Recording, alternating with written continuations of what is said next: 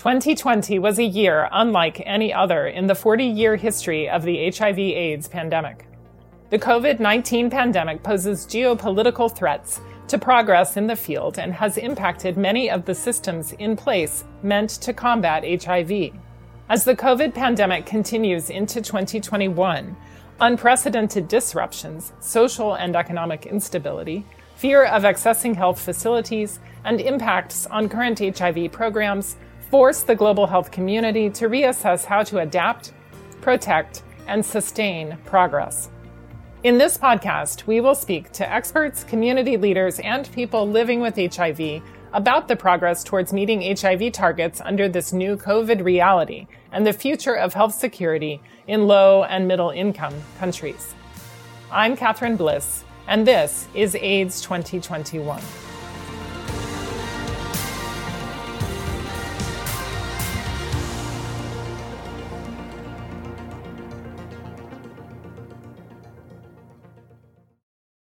Hello, and welcome to a new episode of AIDS 2021, a podcast from the CSIS Global Health Policy Center. I'm Katherine Bliss, a senior fellow with the center, and I'm joined today by Chip Lyons, president and CEO of the Elizabeth Glaser Pediatric AIDS Foundation, or EGPAF, and Monsignor Robert Vitillo, health attache with the mission of the Holy See to the United Nations in Geneva and Secretary General of the International Catholic Migration Commission. Both Chip and Bob have extensive experience working at the intersection of global policy, programming, and advocacy around preventing children from being infected with HIV and ensuring those who are living with HIV are properly diagnosed and initiated on appropriate treatment at the earliest possible moment. Over the past year, the COVID 19 pandemic has really threatened to undermine recent progress with respect to pediatric HIV programs. Lockdowns, quarantine measures, and parents' fears of being infected with coronavirus have led to fewer antenatal care visits for mothers and slowed uptake of measures to prevent mother to child transmission, while the disruption of transportation routes has slowed delivery of critical medical commodities to clinics and dispensaries. The full impact of the pandemic on pediatric HIV has yet to be seen, but indicators point to a rise in infections and AIDS related deaths among children. At a time when there are more tools than ever to prevent and treat pediatric HIV infections, innovations in research collaboration and service delivery to enhance partnerships can play an important role. So Chip, let me let me start with you if I can. In 2016, UNAIDS, the Joint UN Program on HIV AIDS, and PEPFAR, the US Global AIDS Program, launched the Start Free, Stay Free, AIDS Free framework. The goal was really to focus global attention on the persistent challenge of preventing, diagnosing, and sustainably treating HIV among children in a set of 23 high burden countries, primarily in sub Saharan Africa. And this framework really built on the foundation of older programs like the Global Plan toward the elimination of new HIV infections, and it prioritized ending new HIV infections among children reducing the number of adolescent girls and young women acquiring HIV, and ensuring that nearly all children and adolescents living with HIV were on antiretroviral therapy, something like 95%. But one of the issues, you know, even in 2016 when this was launched, was that, that while there had been considerable global progress since 2010, children infected with HIV were still not being tested or enrolled on treatment in sufficient numbers. And now we have all of the challenges associated with COVID 19. So, can you say, you know, just kind of thinking about this period from 2010, you know, with the then the launch of this framework in 2016 and up till now, you know, what have been the major challenges in terms of prevention and diagnosis? And why, despite years of programmatic and advocacy efforts, does, you know, really kind of moving this agenda forward remain kind of a persistent challenge?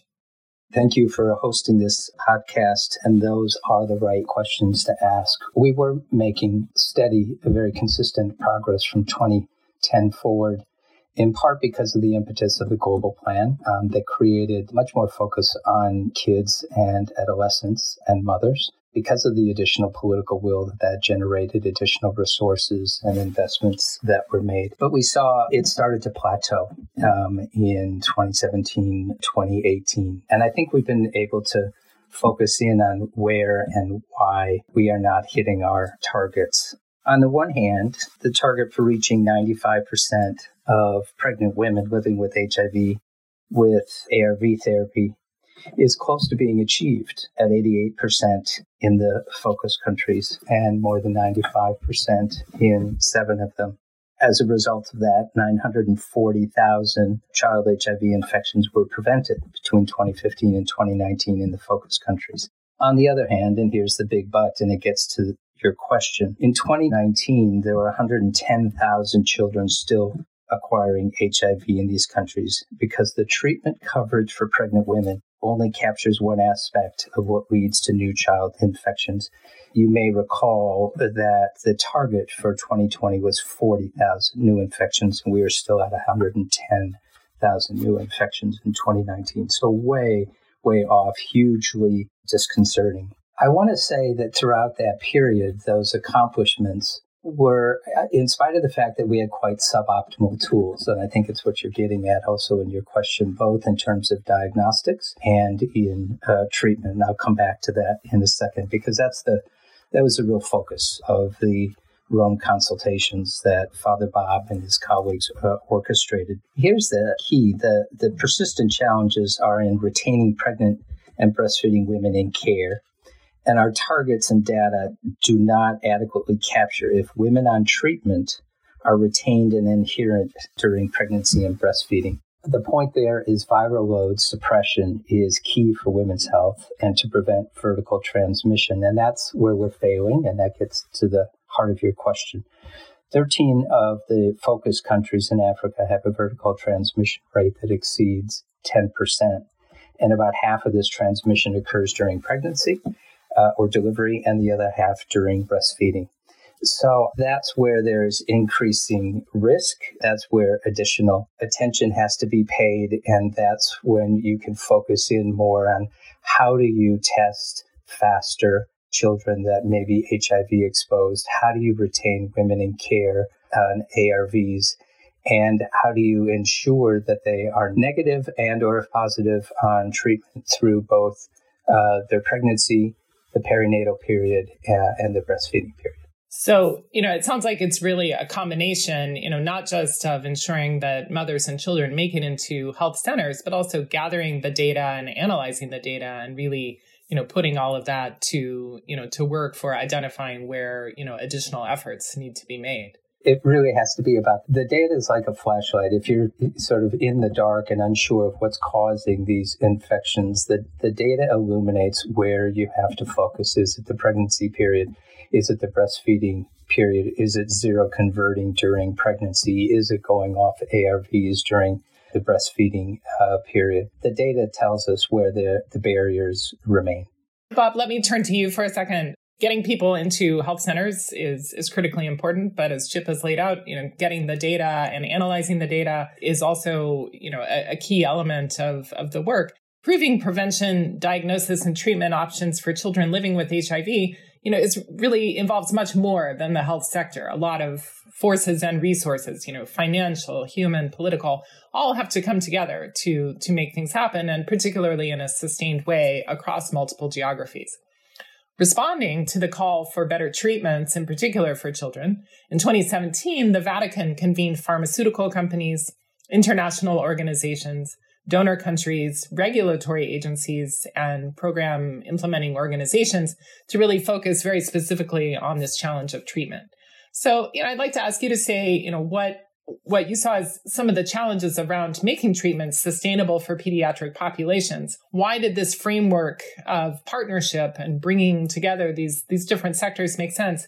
And in particular, why did the Vatican take this on at this particular moment? Good questions, Katherine, and thank you for inviting me to be part of this podcast. First of all, the Vatican has had uh, a long history in in responding through the Catholic Church throughout the world to health crises, and those crises go back to the medieval times and even earlier than that. So we're not unused to pandemics, and also we're not unused to the practical care of people. So we have the experience, the practical experience, and we also have an ear to the whole world You know, we talk about multinational corporations. Well, the Catholic Church and many other religious traditions are very multinational as well. And we have a system of hearing from the people in the field who are taking care of those who are sick in need, and also then uh, from the people themselves because they're part of local church communities. So we knew that there was a real struggle in terms of reaching the children. Even as we began to reach more and more of the mothers,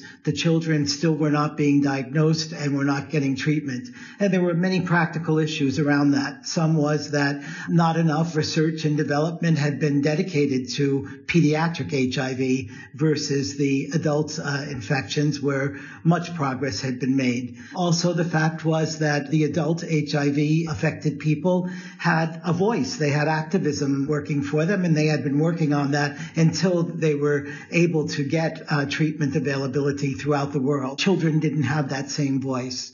And so the church saw the real need to uh, be part of this. We also had the people in the field caring for those children who came and reported that. And we gathered some of those clinicians and, and the, the Catholic health structures to share with us what was going on, even before we went the next step to gather this much larger group of people that you mentioned. And we also thought that there were some problems in the fact that there's a lot of talk and there are a lot of um, plans and frameworks get, that get developed, especially by UN and other multi-sectoral organizations. And yet sometimes they don't get transferred, transmitted into real action. And so that is what we were looking for as we started to gather these people. So in terms of you know, the Rome Action Plan or the initial commitments were, you know, made in 2017. It really came together around treatment issues. And, you know, it sounds like the partners saw that adult populations through activism over several decades had really been able to develop a voice and a seat at the table for a lot of important discussions around treatment, but that pediatric populations just by their very nature of being young and still living at home with families and that kind of thing, you know, we're just not as well represented in some of those discussions. And I guess, Chip, I would ask you to, you know, comment on, you know, how you see the Vatican's leadership, you know, the convening role in in this work around treatment, you know, being kind of unique aspects of of that convening, you know, why that has been particularly important and you know also how you see you know some of the work of the Rome Action Plan, how that has expanded since 2017 to accelerate a focus on diagnostics and and other kinds of programs for children, how that has been most effective. Bob made a number of important points that I can elaborate on and, and answer your question. I think what was established in the early Rome consultations was the understanding that children were neglected. There was not the same level of R&D around pediatrics and so on. Diagnosis was a major issue as well, which I want to speak to because there was a major breakthrough on that. As I mentioned earlier, we're basically dealing with suboptimal tools relative to adult uh, populations. What the consultations did is to invite the key players, so from pharma, from regulatory, agencies from multilateral organizations, practitioners, implementing partners, and so on, and established a common understanding and, frankly, a common set of objectives. The problem is that each one of those players are indispensable. Each one of them are highly dependent on the other to make progress. So pharma needs WHO, WHO needs pharma they both need the FDA and the European Medical Authority to approve things. And sort of standard operating procedures are long, laborious, expensive, and don't tend to prioritize children. What happened in Rome repeatedly was a kind of um, if you can consider taking this step, say from the pharma point of view towards uh, the regulators or the norm uh, setters, that would allow us to do X. And in so doing, we can accelerate the timeline or, or make other kinds of improvements that the other end of that pipeline is improved pediatric formulation, improved diagnostics for kids. And because the right people were convened at the same time at a very high level, so there was authority and knowledge and ability to make uh, commitments under the auspices and leadership of Cardinal Turkson and Father Bob. It's quite an unusual setting uh, to be at the Vatican to have this common point of view. I think there's an agreement that the treatment for kids or the negligence towards kids was just unconscionable. And so we have collectively in, in our power, if we work together and sometimes differently and faster, we can close the gap in the tools that are available for kids. And so at the end of last year, ViiV Healthcare announced a major development in terms of pediatric dolutegravir. And it also was at a, a much reduced price. On the diagnostic side, we had showed um, over the last couple of years in work across 10 countries that we could reduce the turnaround time on a pediatric diagnosis from an average of 50 days to zero days. Point of care early infant diagnosis is an absolute game changer, but we've only had that in the last couple of years. The data behind it, it's cost uh, competitive, it's hugely effective, but the scale of that is stalled. And so we need a combination of political commitment and investment and additional commitments so that the rollout, the uptake of improved pediatric formulations, improved diagnostic capabilities actually turn up at health sites, particularly in the highest burden countries. And the consultations have done an excellent job. The leadership of Cardinal Turkson and, and, and Bob and others have created the conditions where the key players find a way to adjust their own sort of standard operating procedure and thinking and can accelerate continued improvement of those tools. Just one specific example the CEO, a terrific leader in her own right, CEO of ViiV Healthcare, has said her participation in the Rome consultations allowed ViiV Healthcare to accelerate their work on pediatric DTG by at least a year because of the kinds of things that got done and discussed and reviewed during the Rome consultations. So, you know, it sounds like the neutral convening authority of of the Vatican, you know, not a regulatory agency, not a specific care provider, was was really essential in in creating a, a, space where different groups could come together and and talk, you know, about what was needed and kind of the give and take of how to move diagnostics and, and treatment forward. Bob, you know, you mentioned that the church has a, a long history, you know, not just going back one century or two, but really going all the way back with considerable experience in helping populations through pandemics and plagues and the like. What has it been like working in the 21st century here with all of these different organizations around the world? Would you say that this has been, you know, a fairly smooth process comparatively, or do you feel like it's been tough to bring people together? You know, how has has the um, collaboration unfolded, you know, over the past few years? Well, I think the collaboration has really unfolded very well. And uh, it was very interesting the first meeting that we convened that we had so many high level people in the pharmaceutical industry. At that point, we were focusing almost exclusively on the treatment aspects, responding, you know, within a day, uh, saying, yes, I will be there after they received their letter of invitation from Cardinal Turkson and coming with a real interest and commitment to, to to be engaged. At the same time, I think that the church, as the, as we were convening people, we didn't have any competition to, to worry about. I mean, we, we don't have a tax system that pharmaceutical manufacturers have to pay taxes to. And we also came with a strong Catholic social doctrine uh, that really, first of all, prioritizes the rights of children. The Vatican was the third country to ratify the Convention on the Rights of the Child, and also because because of our healthcare system extending all over, we have a commitment to universal healthcare to the poorest of the people. Just yesterday, the Pope addressed the diplomatic corps accredited to the Holy See. We have 189 countries that have diplomatic relations with, with the Vatican. And, and he emphasized very, very strongly yesterday the belief in universal and compassionate healthcare for all people. And he emphasized twice that this is a right. So there was a doctrine behind this as well. But then as we brought people together, we were able to facilitate a conversation among people who might be competitors in the business field and also might see governments as interfering with what they want to do or how they want to do it, who were very concerned about intellectual property rights. And we were able to facilitate a discussion, first of all, for them to identify that some of them had some very common issues that they were struggling with. For example, the R&D companies and the generic companies very often in the discussion said, well, that's the same thing that's bothering us. So what can we do about that?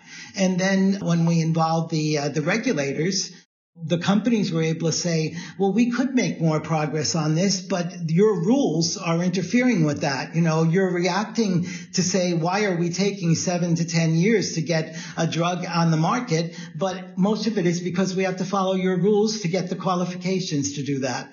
And we, we had, you know, one experience where one of the government regulators was present and said, well, we could change that rule. So it was that kind of open discussion in a non-threatening atmosphere that I think, you know, really helped us to make the progress. And then we realized the next step was that it wasn't only enough to focus on the treatment, but, you know, many children were never being diagnosed. And so by the time that they presented symptoms, very often the treatment was not effective because it was much too late in the process. And so that's when we started looking much more at the diagnosis. And there we found that in some cases, for example, with the GeneXpert machine, many governments or agencies had bought these for TB diagnosis, and yet the same technology could diagnose HIV, and yet those funders were saying, no, we bought this only for one disease. You have to use it only for the one disease. And so we were able to then develop another discussion around this uh, with a lot more solidarity and sharing and seeing that, you know, the biggest uh, cause of death among children with HIV was TB. But unless we work on these things together, we're going to lose many, many children to both of those diseases. And so these were the things that we were able to do by bringing people together. And as I'm reminded very frequently, we also left enough time for good espresso coffee in the morning and the afternoon and very nice lunches where you could have a lot of the decisions being made outside the, the conference room, but really influencing the commitments that were going to be made, you know, during that conference room discussion. So a lot of mediation on the one hand, you know, really just helping people understand where their interests might align or where they could, you know, find greater alignment among their interests, but also a fair amount of, of time for just the kind of informal networking that allows people to to see where they have common ground as well. Yes, and, and it really helped, as Chip was saying, to have the leadership of Cardinal Turkson, who was the head of the Vatican's Office for Justice and Peace. We saw this as a justice issue, not only as a health issue. Uh, but then in the very first meeting, the Pope himself sent a message to this group of people and, and talked about how he was expecting that real progress would be made. And several times since then has referred to that process. Even when COVID hit, he was referring back to the kind of progress that we made on the pediatric AIDS issues. And so this was also a motivator to have people work together and decide to make commitments. And then we have monitored those commitments as well and reported against them. I think another reason to your earlier question, why was this effective, is during the course of the discussions, people were were sort of steered into making specific commitments about addressing a rule or a policy or a step or an investment. And we gathered those commitments. You know, as Bob said earlier, there are lots of meetings and lots of rhetoric, very well intentioned, but it doesn't always translate. I, one of the important elements of uh, why the Rome consultations have worked very well is the gathering of these commitments that are made by the entities themselves. I mean, ViiV's commitments were defined by ViVE. They weren't imposed by anyone else. Similar with uh, other companies, the FDA and others made commitments. We track those. They're on a, a, public website. We have quarterly webinars that review progress towards those commitments. So someone will come onto the line and say, Our commitments were number 58 through 61. We're on track on these two. Where there's a collegial accountability component to this that I think uh, stands out very significantly uh, and leaning into it. People want to meet their commitments. They're delighted to report that they're on track. This is going to allow X to happen that otherwise wouldn't have happened. That's a, a really meaningful and tangible part of what the, the Rome consultations have produced. So, really high level leadership, transparency around data, a rights based framework, and really an ability to come together on a routine basis, both to share experiences, to report on progress, and to you know continue to develop the kind of informal relationships that facilitate greater collaboration in the field and at the global level. So I want to shift now to our, our current situation under COVID-19 um, and in 2020, 2021 here, you know, despite all of these efforts, we know that by the beginning of 2020, Global momentum on eliminating pediatric HIV had slowed, new infections rising in some countries, and efforts to you know roll out some of these newer testing, point of care testing, and initiation on treatment stalling in many places as well. Now, with COVID 19, disruptions to health services and supply chains, the diversion of funds and other resources to outbreak response, all of this threatens to undermine some of the progress that had been made widen the gap further between adult and pediatric services, even when some of these new antiretroviral formulations like dolutegravir have been approved and, and are now, you know, becoming available. So kind of an ironic situation. So I want to ask, you know, how you see the partners coming together under the Rome Action Plan in the COVID context, you know, aware that the espresso and lunches are not possible in, in this kind of context, but certainly you can still come together. And then really, you know, what kind of the one or two things you'd like to see the partners take on over the next year as, you know, we hope vaccines roll out and countries begin to start to emerge from this crisis. You know, what would you like to see come out of this? So, Bob, let me start with you.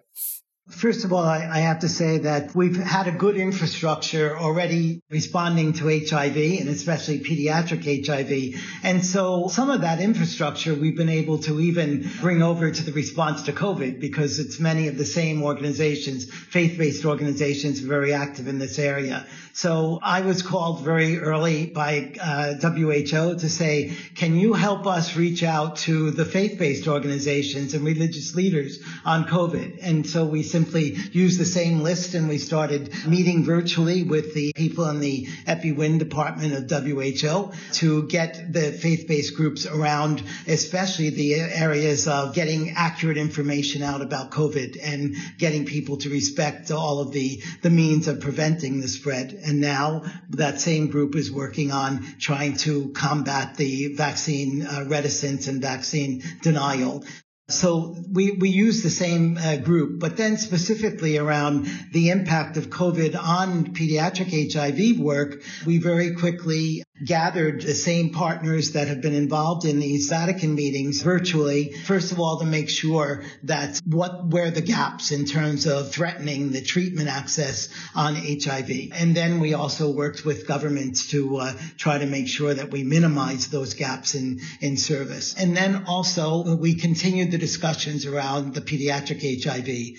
We had been planning to gather a group in Rome 5 in April of last year. And, you know, we were very much involved in our final plans for that. We were debating the space in the room and, and, you know, all of the conditions that we needed to bring at least a hundred people together to Rome. We realized quickly enough that that was not going to be possible. And so we started working on, first of all, more frequent webinars so we could keep up the momentum in terms of keeping to the commitments that were made the year before. And also then we planned uh, later in the year in November a Rome 5 virtual meeting where we had two four hour marathons, uh, two days uh, after another. And we had 150 people gathered. That was more than we could have put into this small room at the Vatican. So in many ways, we were able to keep up the momentum, but we also then added a newer emphasis or a more intensive emphasis on, on TB. So pediatric TB, especially as the cause of death for so many children living with pediatric HIV. And we have a whole new set of commitments around that as well. So we're keeping it up. We know that COVID has interfered with some access to treatment and diagnosis, but we're hoping that the commitment will stay and that we will be able to close the gap once again as effective ways of vaccination are, are found with uh, COVID. Well, and it sounds like you've been able to bring more people into the discussion as a consequence of some of the, the virtual technology and add a, a new focus or, or deepen your focus, I guess, on tuberculosis as well. So looking ahead, Chip, how do you see EGPAF and, and the other partners, you know, working together in the COVID context and over the next year or so, what are one or two, you know, areas that that you'd like to to see partners take on as we, I guess, hopefully emerge from this COVID crisis? I think we've all seen that COVID 19 has um, had a very negative effect on the continuity of services, a variety of services, including HIV testing and treatment and care. I don't think we really fully appreciate the depth and all of the complete nature of those disruptions. So we're continually assessing that and getting more data not just the you know reduced ANC visits, uh, for example, or clinical visits, but the effect on healthcare workers. I don't think we've mentioned them yet. They're huge risks. They don't always have uh, adequate protections for themselves, laboring under enormous pressure and strain in their own difficulties and challenges in their communities and families and, and so on. So the hit from COVID is material, I, I think, quite large. And so the priority has to be to recover from that, to rebuild, to reconstitute services, to find those that would have been infected but not tested during this period. EGPAF specifically is working with Africa CDC I mean, at the core, until there's a vaccine in numbers sufficient for low and middle income countries, we're talking about a test and trace uh, regimen, right? And uh, rolling out rapid antigen testings, which has not been the norm in the past. So there's work to be done, and we're going to be a partner in that. We already are in some instances, and that will have to continue. I, I think the focus, and we still have the the planning work to do in terms of a a future Rome consultation, if that were to be possible uh, later in the year, has to be on the uptake of these tools that have been produced, whether that's DTG, to have it out and at a low cost is fabulous, but unless and until it's in clinics, unless and until it's distributed then to patients, it hasn't achieved its potential. Similarly, with point of care EID, um, uh, that uh, will have an enormous effect, not just on knowing who's infected, but the initiation of treatment for kids. So, what kinds of things do we have to do? What additional commitments are necessary uh, so that there is uptake at scale of the kinds of tools we've been calling for for many years and are now effectively in our hands? How do we get them out of our hands? And into the hands of healthcare workers and others. We also have to continue to move on the TB agenda, co infection using technology that can test for both TB and HIV and basically using the, the platform and the, the services that the faith-based community has in place that PEPFAR has invested heavily in through ministries of health as well. It's, it's going to take everyone, faith service providers, public service providers, and others to manage and, and try and contain as much as possible the um, COVID pandemic while vaccines are made available. So there's no shortage of issues that we can take up. And I think because of this last virtual Rome consultation, just I, I think it exceeded all of our expectations. We're not surprised, but you never know until you know, right? It, it just, it really was uh, well done, well moderated by Bob, and really enthusiastic participation. So we have some energy to take into uh, 21 agenda. So looking ahead as you know, as we look back to 2016, 2010, and earlier, and looking ahead, this coming together of not just healthcare, not just program implementation, but you know, many different sectors, financial, you know, health workers, the pharmaceutical companies, the regulatory agencies, the faith community, and government officials and and many others. Is really important to you know help adapt some of the existing programs for the covid context and really improve on those and and see an even greater pickup and response in 2021 and beyond. So, Chip Lyons and Bob Vitillo, thank you very much for speaking with me today. And best of luck to you and your colleagues as you continue your work on behalf of children living with HIV globally. Thank you for listening to AIDS 2021. To learn more about CSIS's research on the global fight against HIV/AIDS, go to csis.org and look for the Global Health Policy Center program page.